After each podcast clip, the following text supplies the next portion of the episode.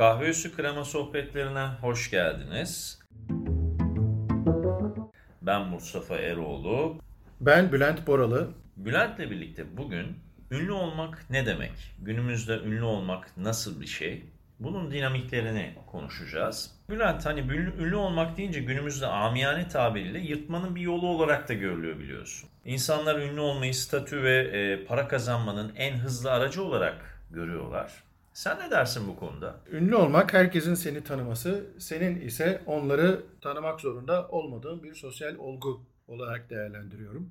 1987'de New York'ta ölmüş olan ünlü pop art sanatçısı Andy Warhol'un dediği gibi bir gün herkes 15 dakikalığına ünlü olacak. Ama sonuçların bu kadar çabuk elde edileceğini düşünmüş müydü onu bilemiyorum.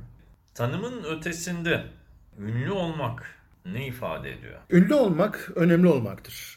İster kendi çevresinin şöhreti, isterse tüm dünyanın tanıdığı bir yıldız olsun. İnsan şöhret olunca kendini önemli ve ayrıcalıklı hisseder.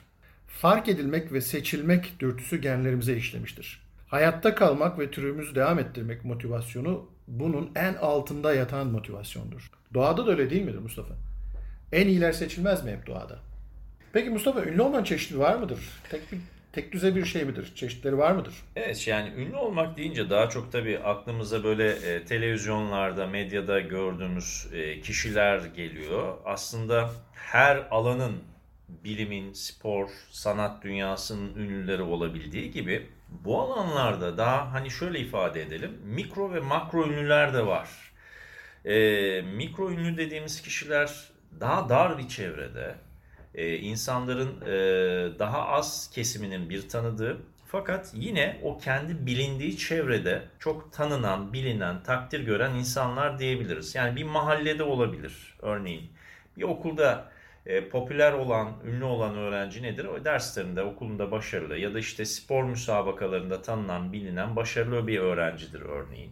Yani ailenin tanınan şöhretli kişisinden, mahallenin kabadayısı abisi, mahalleden e, semte, semtten topluma, toplumdan e, genele doğru yayılan mikrodan makroya giden bir çerçeveden mi bahsediyoruz? Evet çok haklısın. Böyle bir çerçeveden bahsediyoruz ama burada şunu da unutmamak lazım. Eskisi gibi bir mahalle kültürünün de artık kalmadığını düşünürsek e, tamamen yok olmuş değil belki ama bunu sosyal medyada internet mecrasına uyarlayabiliriz. Yani mikro ve makro ünlü olmak kavramını.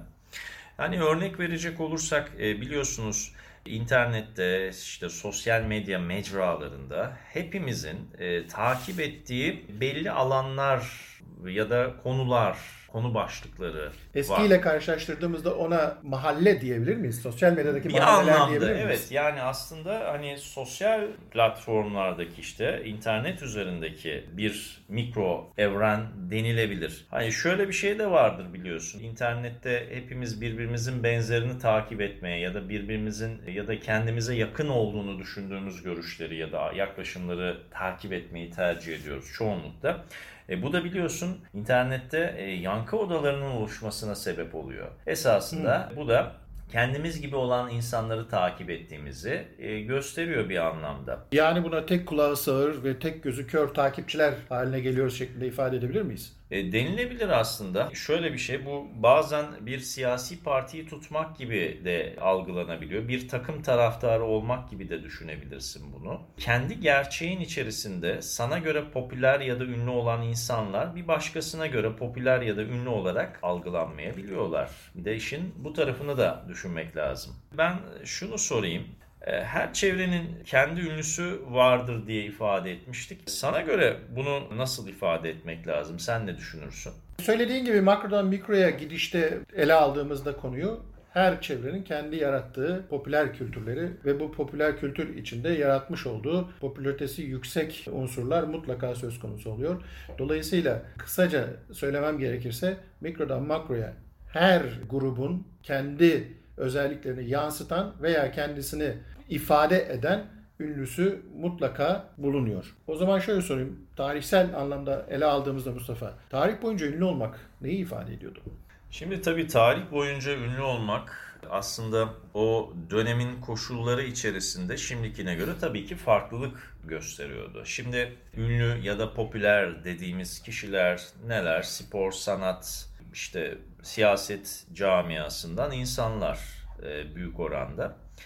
Geçmiş dönemlerde örneğin antik Roma dönemini düşündüğümüzde o dönemde biliyorsun e, tarihte de takip ediyoruz biliyoruz. E, gladyatör dövüşleri var arenada yapılan. Hı hı. Ve bu gladyatör dövüşlerindeki gladyatörler de o dönemin ünlüleri. Tarih boyunca baktığımızda tarihin akışına bakıldığında savaş dönemlerinin çok yoğun olarak yaşandığını, devletler arasında çatışmaların olduğunu görüyoruz. Bu da özellikle antik dönemlerde savaşçı, güç sergileyebilen kişiler, işte çeşitli kahramanlık gösterenler, işte büyük komutanların e, daha ön plana çıkmasına sebep oluyor. Şimdi az önce gladyatör dövüşlerinden örnek veriyordum ya. Şimdi gladyatörler o dönemin gerçekten de çok popüler, ünlü olan kişileri. Fakat baktığımızda gladyatörler bir savaşta esir edilen veya işte köle olarak hayatlarını sürdürmeye çalışan ve mecburen hayatlarını e, sürdürebilmek için de gladyatörlük yapmak durumunda olan özgür olmayan kişiler bir bakıma. Bunlar dönem dönem sahipleri tarafından kölelikten de azat ediliyorlar. Özgür insanlar olduklarında da birçoğu gladyatör dövüşlerine katılmaya devam ediyor bir ölüm riskiyle rağmen neden bu hem takdir görmenin ki insan olarak baktığımızda toplum içerisinde takdir görmek e, bizim hı hı. en önemli isteklerimizden bir tanesi aslında. Aynı zamanda para ve şöhret kazanma e, yolunu da açık tutması açısından e, bu da çok önemli.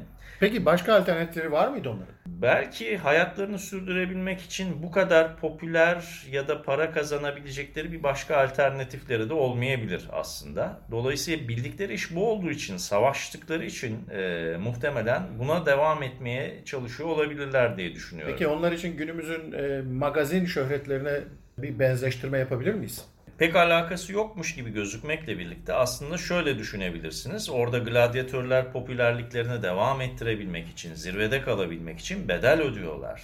Orada belki hayat, yaşam riskini göze alarak bu işi devam ettirirken günümüzün ünlüleri de belki de kendi özel yaşamlarından veya başka şeylerden feragat ediyor olabilirler diye düşünebiliriz. Sen ne diyorsun bu konuda? Yani o zamanın ölümü göze almakla bu zamanki bir takım riskleri göze almayı birbirine benzeştirebiliriz. O kadar uç boyutlarda olmasa da ben günümüzün magazin şöhretlerine benzetiyorum. Burada şunu mesela düşünebiliriz. Ünlü olmak mı, ünlü kalmak mı?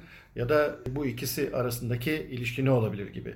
Neden azat edilen gladyatörler yine dövüşmeye devam ediyorlardı diye baktığımızda aslında onların konumuna baktığınızda toplumsal açıdan yok hükmündeydiler köleydiler, esirdiler. Ve şöhret onlara aslında bir var olma fırsatı sunuyordu. Statü ve saygınlık kazandırıyordu. Kendi sistemlerinde yok hükmündeler, köleler ama bu yaptıkları bu iş vasıtasıyla statü ve saygınlık kazanıyorlardı.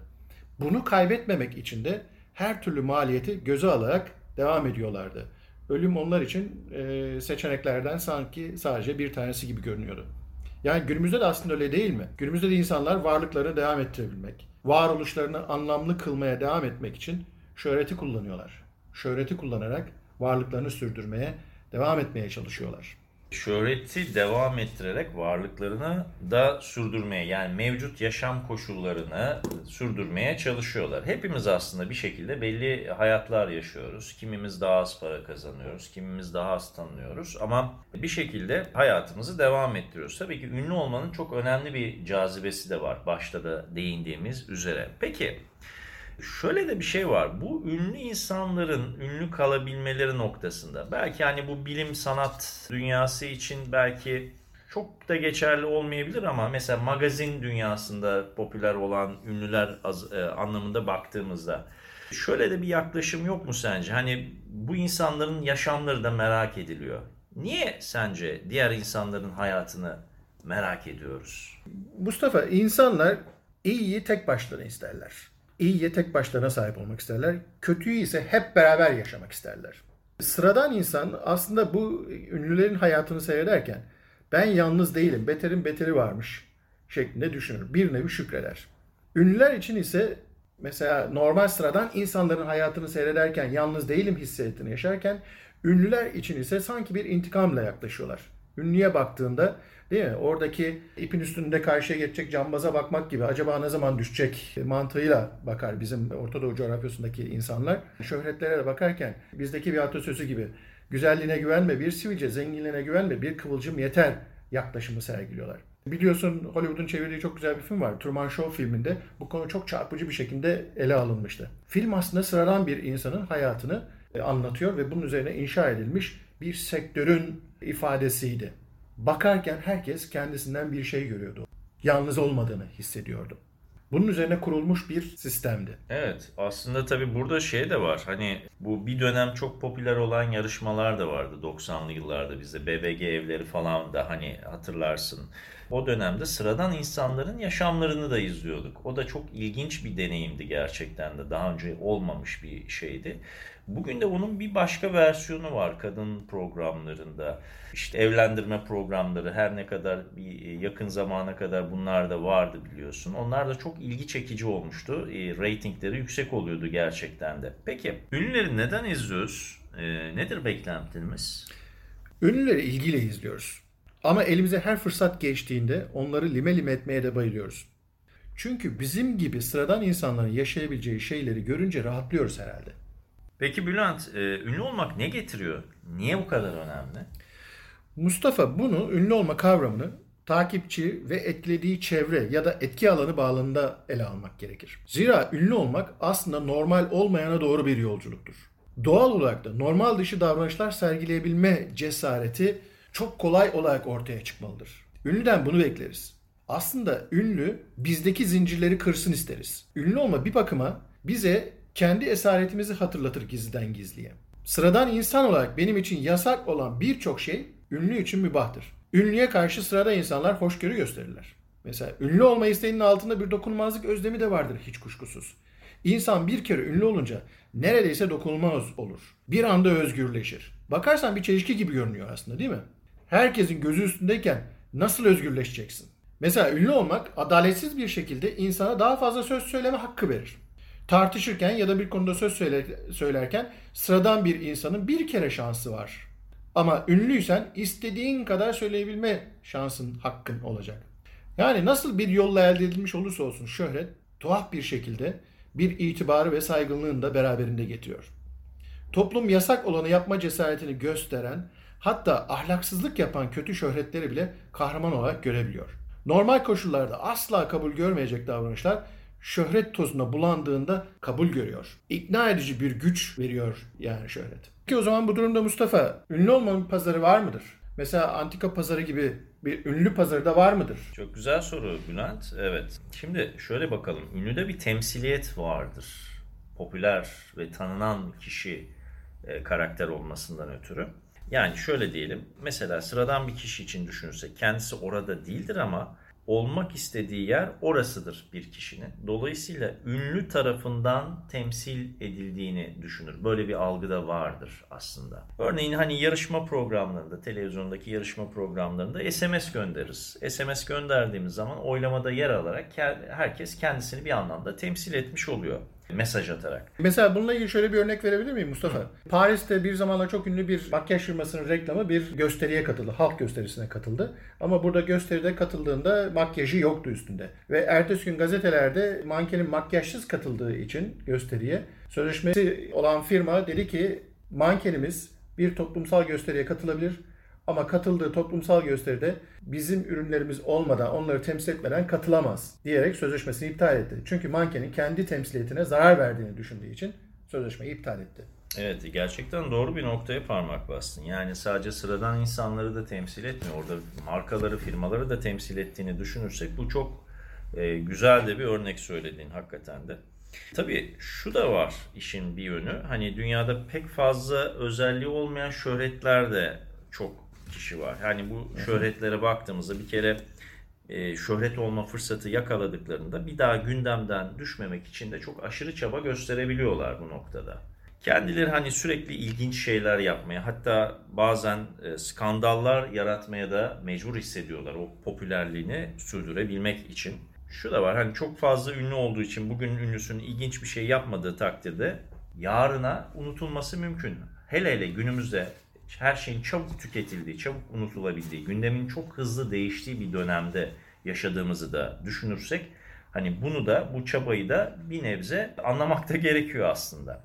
Tabii şu da var. E, şöhret kişiye sadece saygınlık değil bir güven duygusu da veriyor tabii ki. Güvendiği ve hayallerini temsil ettiği kişi, ünlü kişilerin tercihleri de kendi tercihlerinden daha önemli ve belirleyici hale de gelebiliyor bir kesim için. Mesela reklamlar biliyorsunuz. Reklamlarda neden ünlü yüzleri tercih ediyoruz? Bu neden önemli diye düşündüğümüzde Peki hangi ünlünün tavsiyesi sizin marka tercihlerinizde etkili olur? Yani sadece marka tercihleri değil, bunu şöyle de düşünebilirsin. Siyasi yaklaşımlar ya da tercihlerde bile etkili olabiliyor aslında. Hani sıradan insanların özellikle karar verme konusunda başkalarına bu karar verme sorumluluğunu atması ve e, rahatlamasına da sebep olur ya ünlüler. Ünlülerin işte bir e, markayı, bir e, saat markasını, bir elbise markasını tercih etmesi ya da işte senin az önce söylediğin örnekteki gibi bir makyaj markasını tercih etmesi kadınların. Bu da bir örnek teşkil ediyor.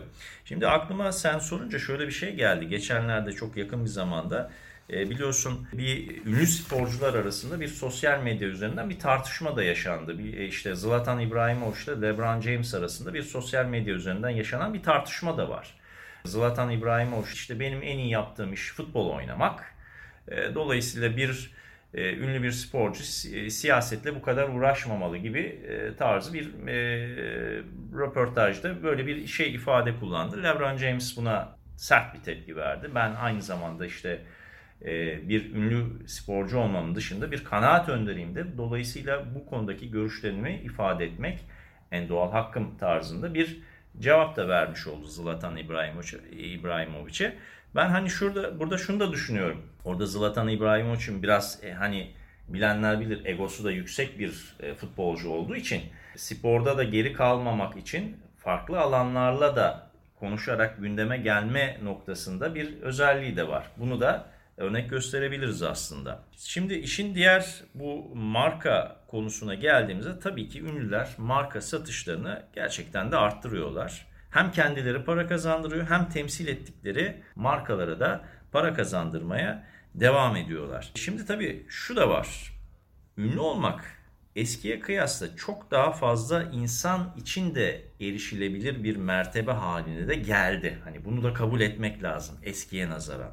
Özellikle bu konu gençlerin de ilgisini çekiyor. Bu nedenledir ki sosyal medya ünlüsü olmak da bir anlamda bir meslek haline geldi. Peki burada ben hani şunu sormak isterim sana. Ünlü olmak kolaylaştıkça ünlü olmanın ışıltısı da azaldı mı sence Bülent? Şöyle bakalım konuya. Aslında açık ya da gizli herkes ünlü olmak istiyorum demektedir. Çocuklar, gençler, yaşlılar fark etmiyor. Herkes ünlü olmak istiyorum diyor. Sanatçı ünlüler sıra dışı hayatı yaşama cesaretine, özgüvenine sahiptirler. Acaba bu özgüvene sahip oldukları için mi öyle yaşarlar? Yoksa ünlü olmak onlara bu hakkı sağlar. Eskiden krallara, kraliçelere, askerlere, sanatçılara, din adamlarına olan o ünlü olma ayrıcalığı sonraları diğer insanı, diğer paydaşlara, mesela siyasetçilere, endüstri devrimiyle birlikte sıra dışı hayatlar satın alabilecek olan yeni zenginlere de yayıldı. Günümüzde şöhret kısmen de olsa eski anlam ve statüsünü sanki biraz yitirdi gibi görülüyor. Ünlülerin hayatlarını izlemek bir eğlence oldu. TV ve eğlence sektörü o kadar gelişti ve çeşitlendi ki Bunlara malzeme üretecek bir sektör de lazım. Yeterince şöhret lazım yani. Şöhret enflasyonu var.